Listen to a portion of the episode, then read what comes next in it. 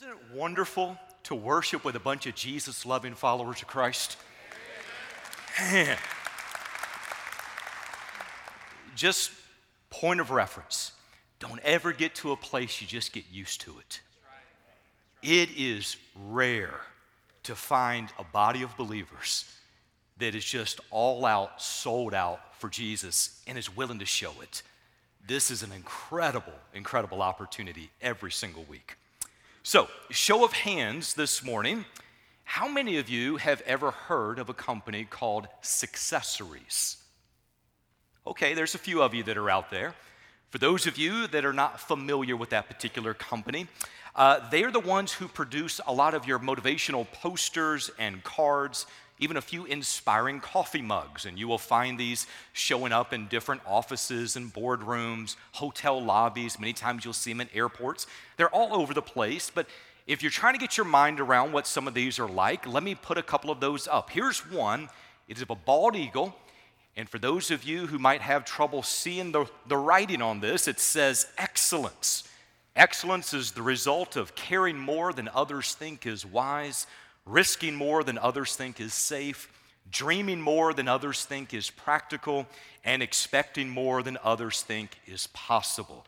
You get all of that awesomeness with a bald eagle. That's good stuff.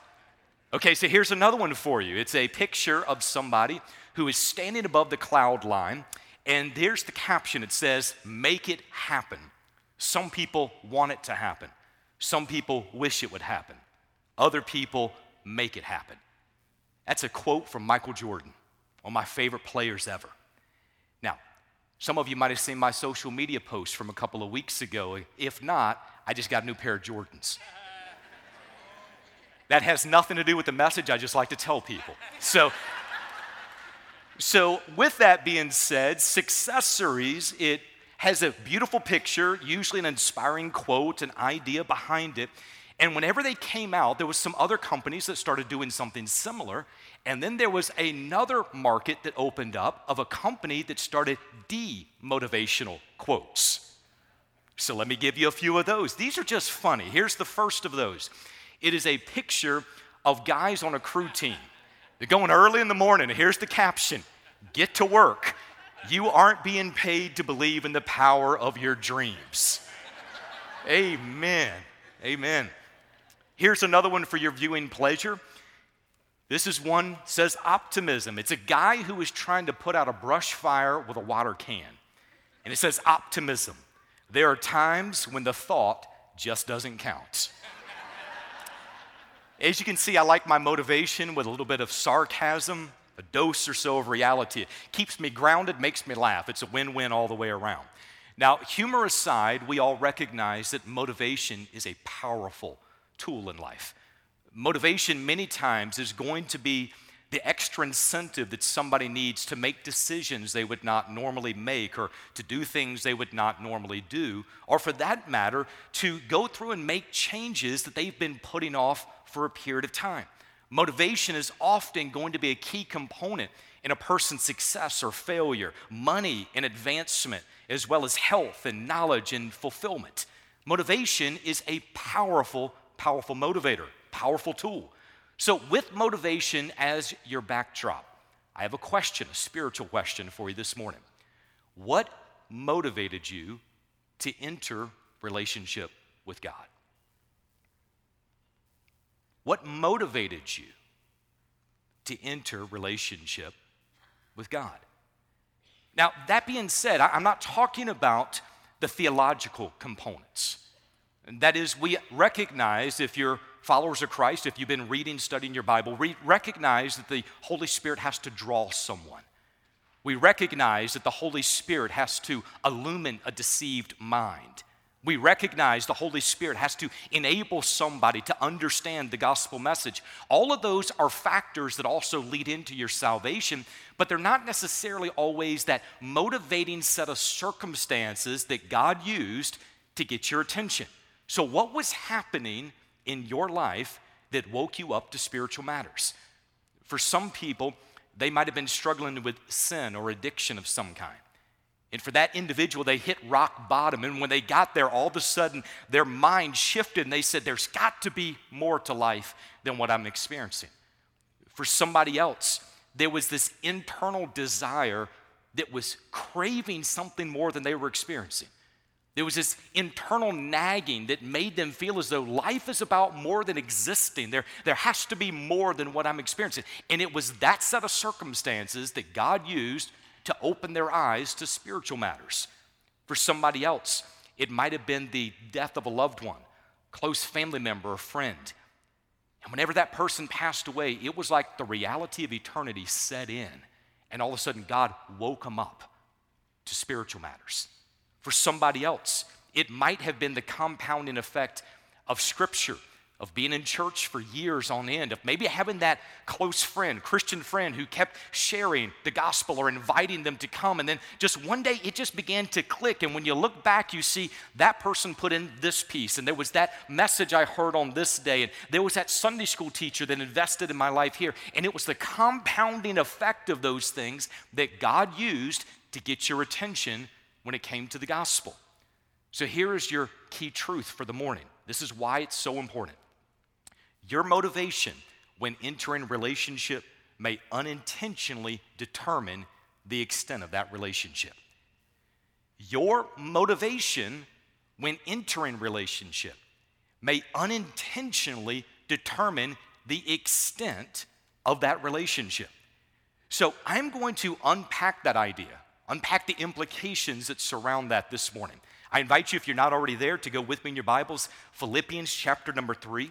We are back in verses 7 through 11. Today is the second message in a series that we're doing. The series is simply relationship, that I may know him. This is about an individual's personal relationship with God. So let's read the text once again Philippians chapter 3, verses 7 through 11.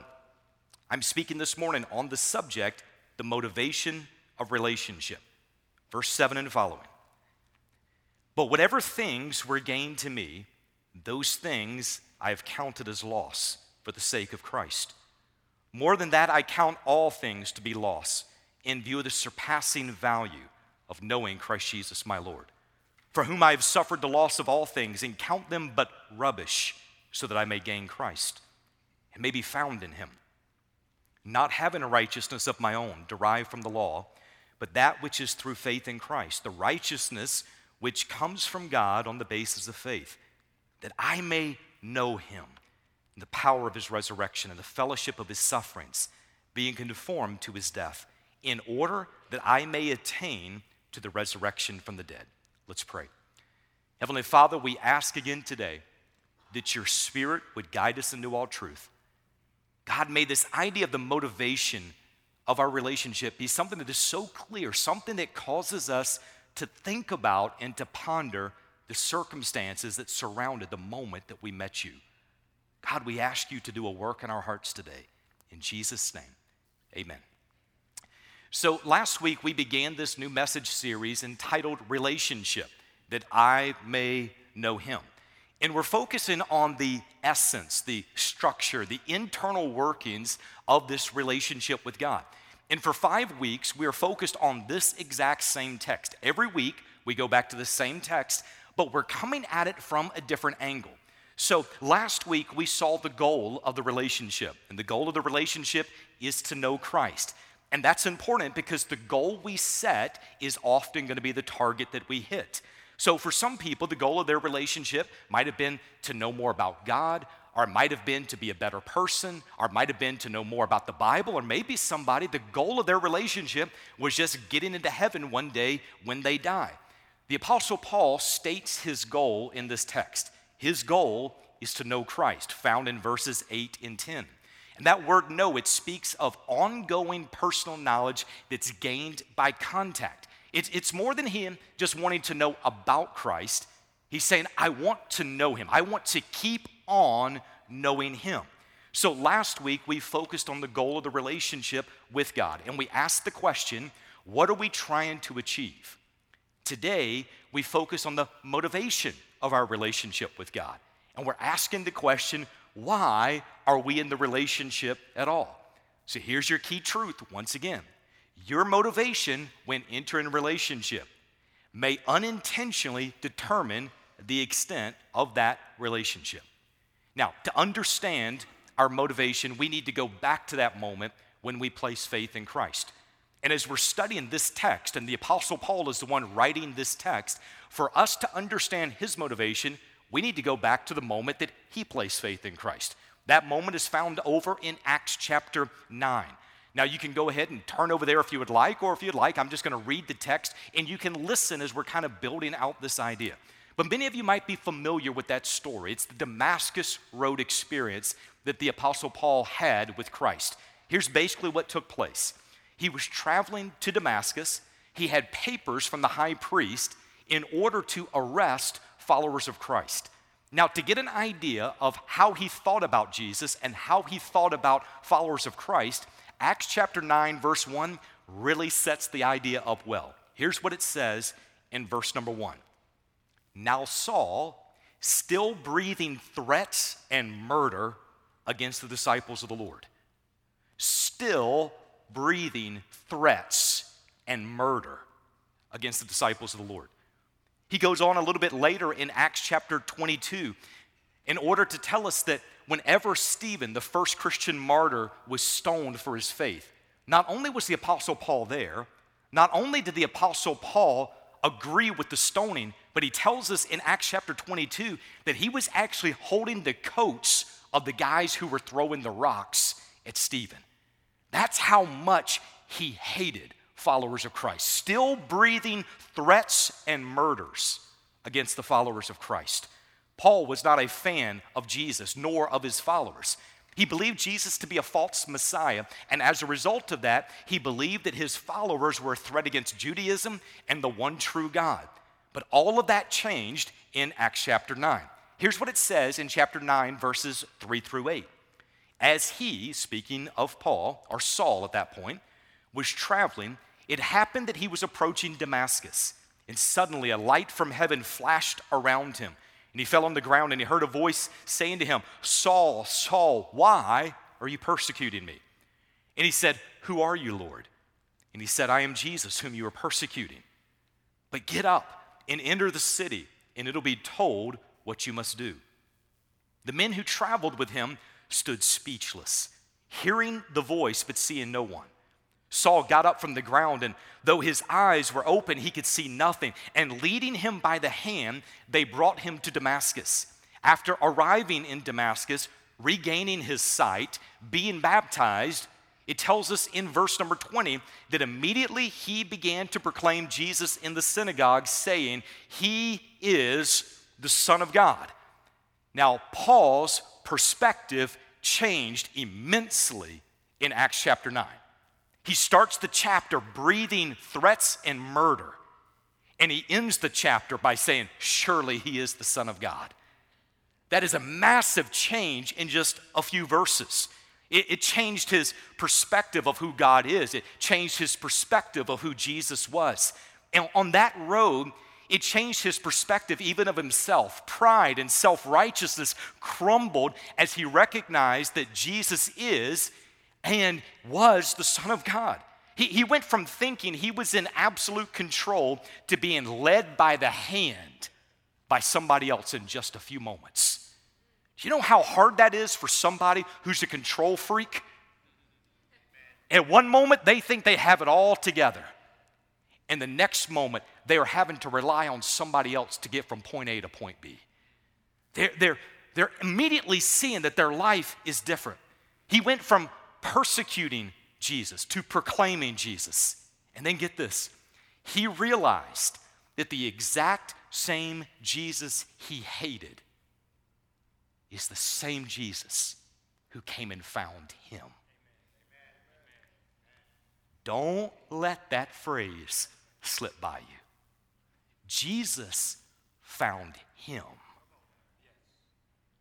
On that Damascus road, Saul, and by the way, if I go back and forth between Saul and Paul, we're talking about the same guy. It's Saul prior to Christ, it's Paul after Christ. Prior to that moment, you don't find him questioning his faith. You don't have him considering, maybe I need a change in my spiritual walk. He is running as fast as he could away from Jesus. He is persecuting followers of Jesus. And on that Damascus road, Jesus found him. It is a defining moment in Paul's life. You find that Paul, or Saul the sinner, now runs headlong into Jesus the Savior. You find in that moment that the persecutor met the persecuted, and it totally flipped the script in his mind. The same guy who boasted of his self righteousness now realized he's the chief of sinners. The same guy who thought he was doing everything right realized in just a moment that he had persecuted the Son of God, that he had hated the very Messiah that he claimed to love, that he had arrested and killed innocent people. And even with all of that, Jesus still came for him. Two motivating truths hit home that day Saul is a great sinner, and Jesus is a great Savior. You cannot help but see that in that text. Those two motivating truths, motivating factors, are so important when you read Philippians chapter 3. Now that you have the backstory, now that you see some of the motivation, now that you're reminded of these were the events that were occurring right when Jesus found him, now I want you to listen to his words again. Verse 7 But whatever things were gained to me, those things I've counted as loss for the sake of Christ. More than that, I count all things to be lost in view of the surpassing value of knowing Christ Jesus my Lord, for whom I have suffered the loss of all things and count them but rubbish so that I may gain Christ and may be found in him. When a person recognizes the magnitude of their sins in light of the holiness of God, when a person realizes how far they were from Christ, and he still came after them. When they recognized there was nothing that they could do in their strength and their righteousness and in their ability to make themselves right with the Holy God, when they recognize that, the idea of knowing Jesus, loving Jesus, and serving Jesus becomes the most appealing concept that they've ever heard.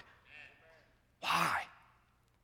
Because a person who recognizes the depths of their sin is overwhelmed with the grace of God. He called all of his accomplishments prior to this point, he called it rubbish. It's another word for dung. He said, All of that, the things that I held on to, he, he said, it, it's rubbish compared to what I have. Now keep reading what he says in verse number nine. Not having a righteousness of my own. Stop there, real quick. I'm going to tell you, there's times that I get so excited, it's like I got to pause before I can get it out. When someone thinks they were a great bargain when God found them, they will never worship Him the way He desires to be worshiped. If you think you were right outside of heaven's gates, like I, I had a few quirks, a few things that just didn't work out, but overall I was a good person, when somebody thinks that, they will never engage Jesus the way He desires and deserves. But when you recognize that you are a sinner before a holy God. When you recognize, as, as it said back in the old reformers, that you were like on a strand, like a, a strand from a spider hanging over the pit of hell, and apart from Christ saving you, you would bust hell wide open. When you recognize that, your hands go up more in worship when you recognize that somebody doesn't have to pull you to get you to church, when you recognize what Jesus has done for you, it changes the way you think about what you think about. But you got to remember where He found you. You know, one of the biggest issues that Christians face? They forget the moment Jesus saved them. You got to go back. You got to remember. How do you have the joy of your salvation returned? Remember where He found you. Because when you remember where He found you, all of a sudden it sets your eyes in a different place. There's a fire that returns again to your spirit. You remember what He's done on your behalf. So here's my question What motivated you to enter relationship with Christ? Some of you might know this if you've heard a part of my story, but I grew up in Savannah, Georgia, and I actually went to a Christian middle school and high school. And every week we would have a chapel service. And one of the pastors of the church would come in and they would share the gospel, they would preach. There was, there was a time that we would respond. And then there was a time back in the 80s or so when they decided to do something different and they began to show some of the rapture movies. Some of you might remember the classics back in the day A Thief in the Night. Yes, A Distant Thunder. The Mark of the Beast. Those were some of the ones that, that we were watching back in the day. Now, you all know if you watch those, they weren't the best as far as how they were put together. But let me tell you what they were great at. They would scare a middle schooler to death. because these videos, the, the movies, they, they showed kids that were left as their parents were taken up in the rapture. It, showed how there was mass chaos in the cities and, and how cars were abandoned on the highway, and they showed empty churches on a Sunday morning. They, they showed society destabilizing and people having to get the mark of the beast in order to get bread and to get food and necessities and all of those things. So, after the movie was shown, usually the youth pastor got tapped for this job, Dalton. Usually they'd come in, and, and here's what they'd do they'd stand up and they would say, Everything you just saw is going to happen after Jesus raptures his church. Everything. Now, you can go through all of that and go to hell on the other side. Or you can pray a prayer and you can skip all of that and go to heaven when you die. Who wants to pray?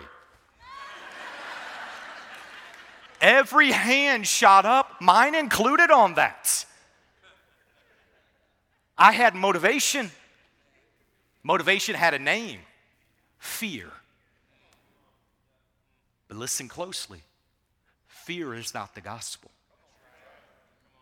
God may use fear in order to open your mind to the gospel message, but fear is not the gospel on that day, there was a lot of kids who prayed a prayer out of fear, but they didn't understand the gospel.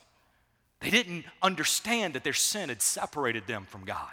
They didn't understand that Jesus died on the cross, a substitutionary death, to pay the penalty for their sin. They did not understand that he rose again on the third day that they might have life. They did not understand that by placing faith in Jesus Christ, it is also repenting of your sin, recognizing your way was wrong and his way is right. They didn't see that. So, what happened? A lot of people prayed a prayer and there wasn't change that happened. Truth be known, and I, I'm saying this somewhat comically, somewhat truthfully on that day, we would have prayed to Muhammad. We would have prayed to Buddha. We'd have prayed to the big bad wolf if we thought it would have helped. But as Ken has already said, there is salvation in no other name except Jesus. I have to know how all of that connects back to Christ and what he has done on our behalf. That's the essence of where the gospel is at. So, when you gave your life to Christ, what were the motivating factors surrounding it? Because your motivation when entering relationship may unintentionally determine the extent of the relationship.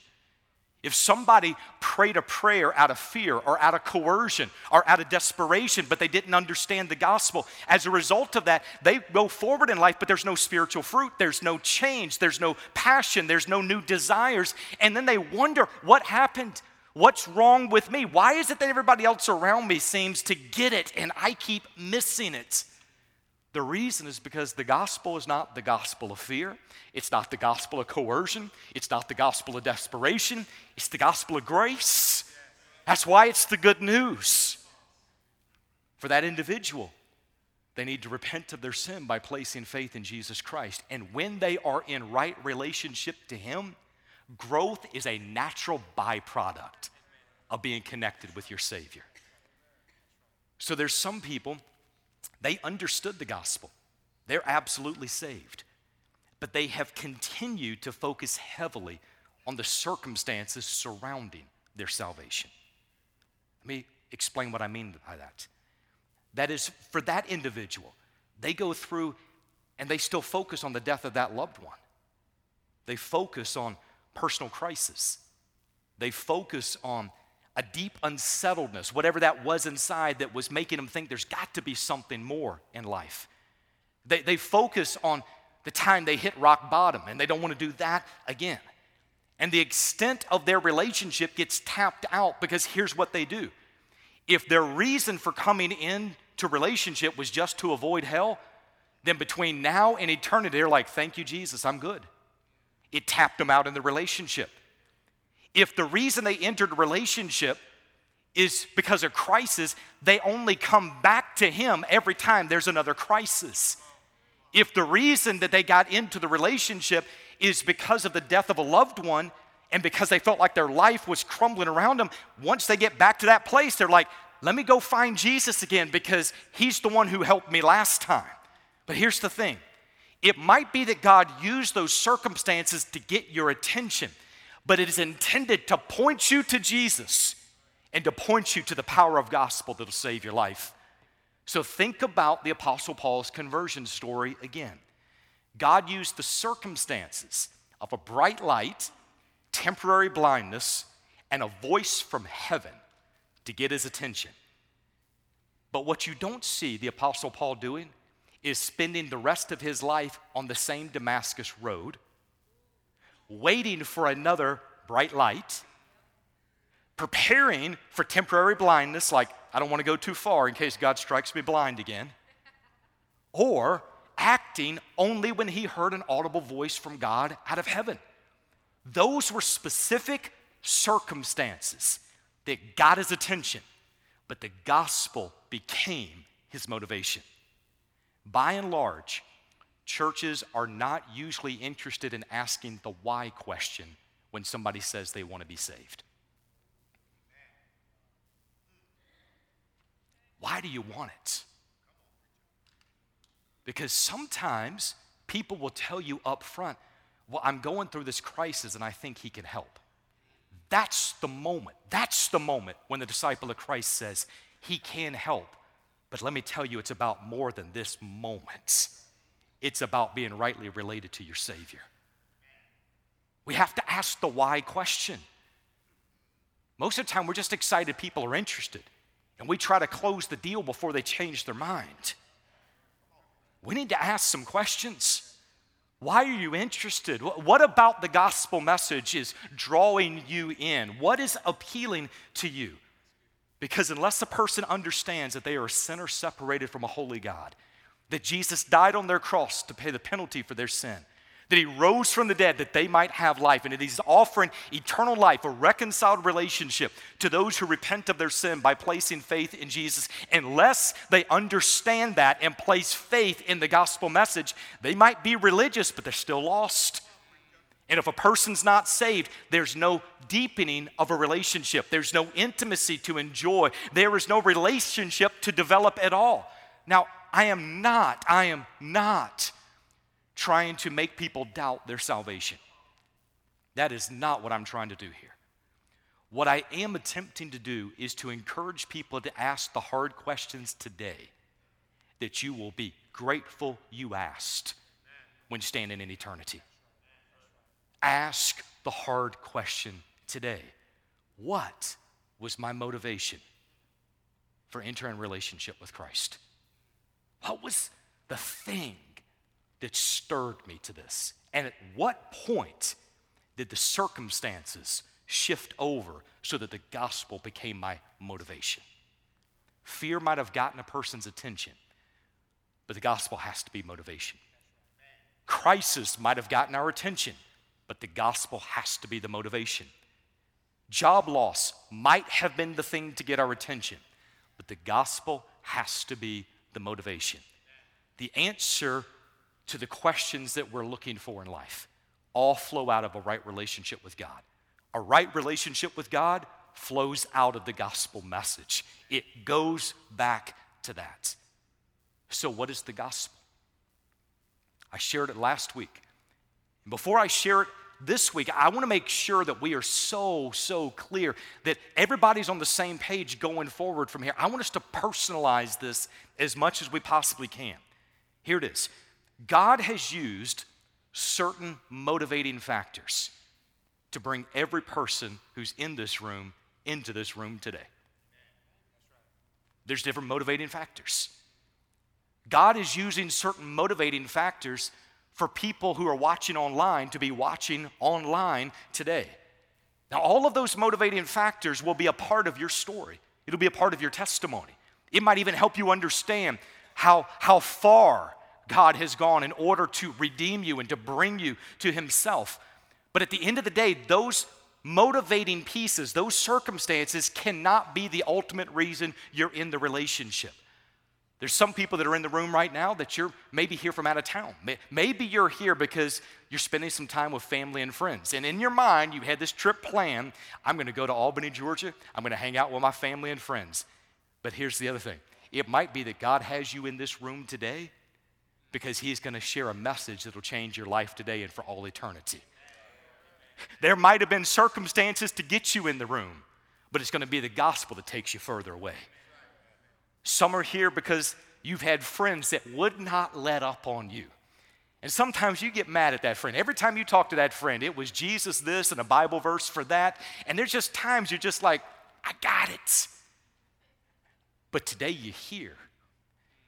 And you hear right now, and there's a gospel message that can set you free.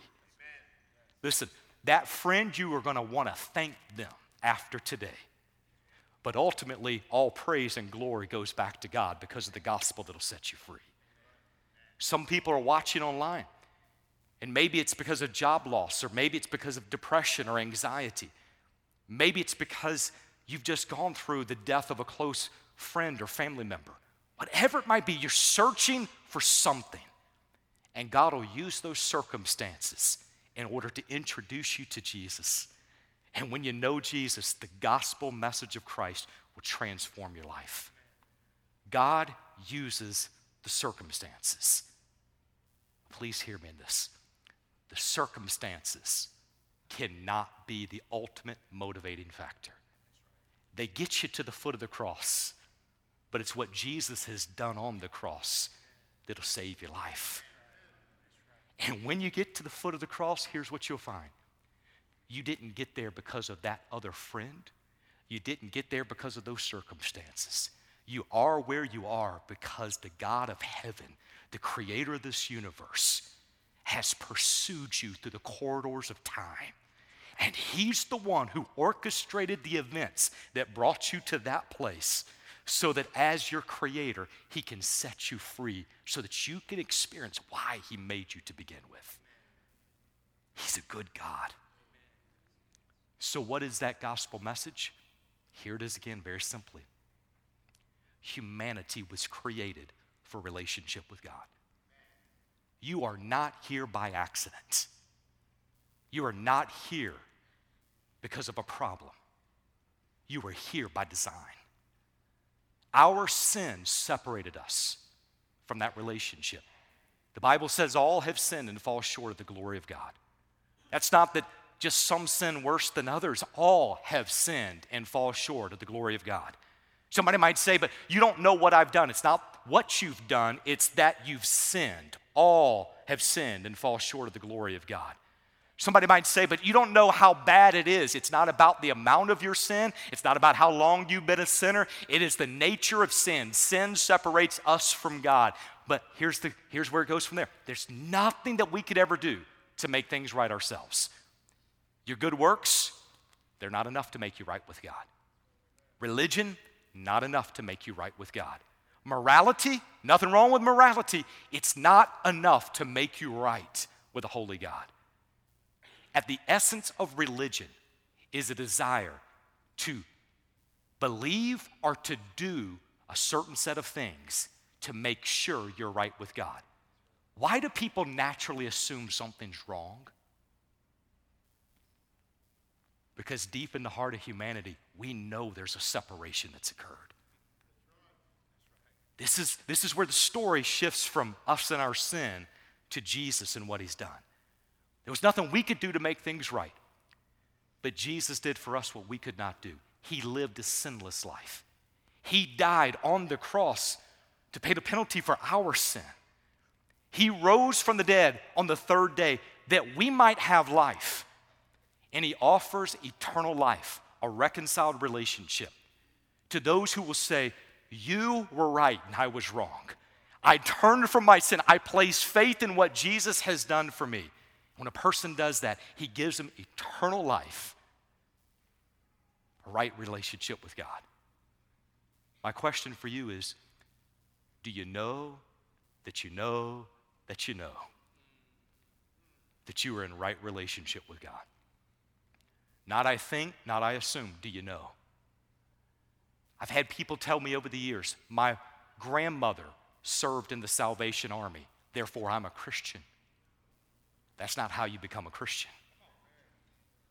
Somebody might say, if I get to heaven and I'm standing outside the gates and God asks me, why should I let him in? It's going to be because I've gone to church, I've done good deeds, I tried to treat people with respect. Nothing wrong with those things. But there's salvation in no other name other than Jesus. It's all about him.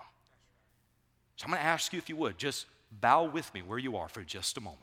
Bow with me. Heads are bowed, eyes are closed. You're going to hear a little bit of noise in the background. It's going to be part of our band and our praise team. They're coming, they're going to be taking their places here. But this is a time between you and Christ. This is a time of reflection with you and God. My question again is do you know, without a shadow of a doubt, that you are in right relationship with God?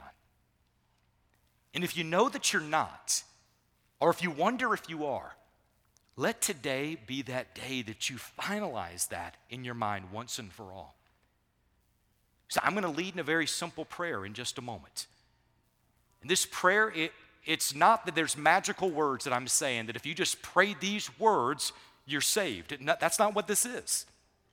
Jesus has done everything that is necessary for us to be saved. All we're doing in this moment is we are verbalizing with our mouth that we are placing faith in what Jesus has done for us.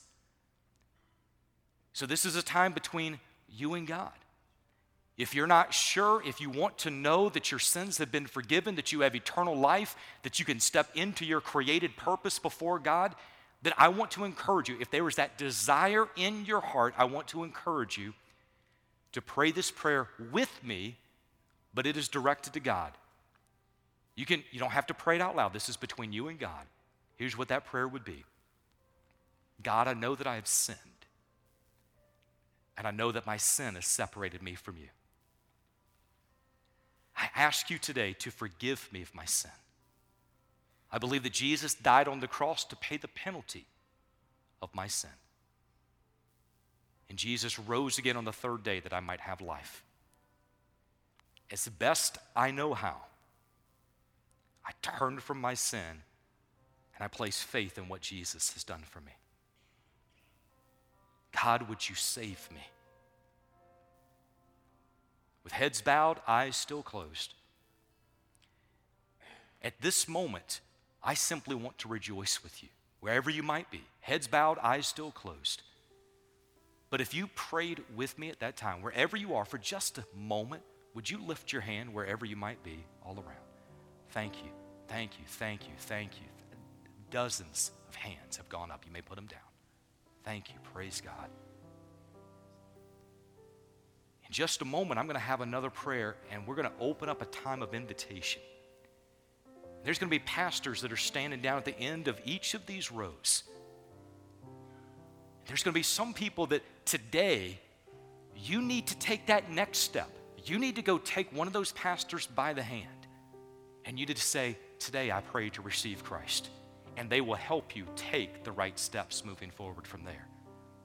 For somebody else in the room, maybe you've recognized that, that you were truly saved, no question about that. but your motivation along the way, you've, you've focused on the circumstances that led to the relationship without focusing on the gospel to take you further. Make today a day that you say, God, may my life from this point forward be about the gospel. There might be some people here today that you need prayer. You're going through a difficult time. You just need somebody to pray with you. It might just be something between you and God that you want to take care of today. I'm going to have a word of prayer, and when I say amen, I'm going to ask you to stand at that time, and the invitation is open, the altar is open. Heavenly Father, in the name of Jesus, we thank you, Lord, for what you are doing. We ask God today that you would give people courage to share with someone about placing faith in Christ. God, help each person, wherever we might be in this journey with you, help us to take that next step. And God, we will thank you for what you do. In Jesus' name, amen.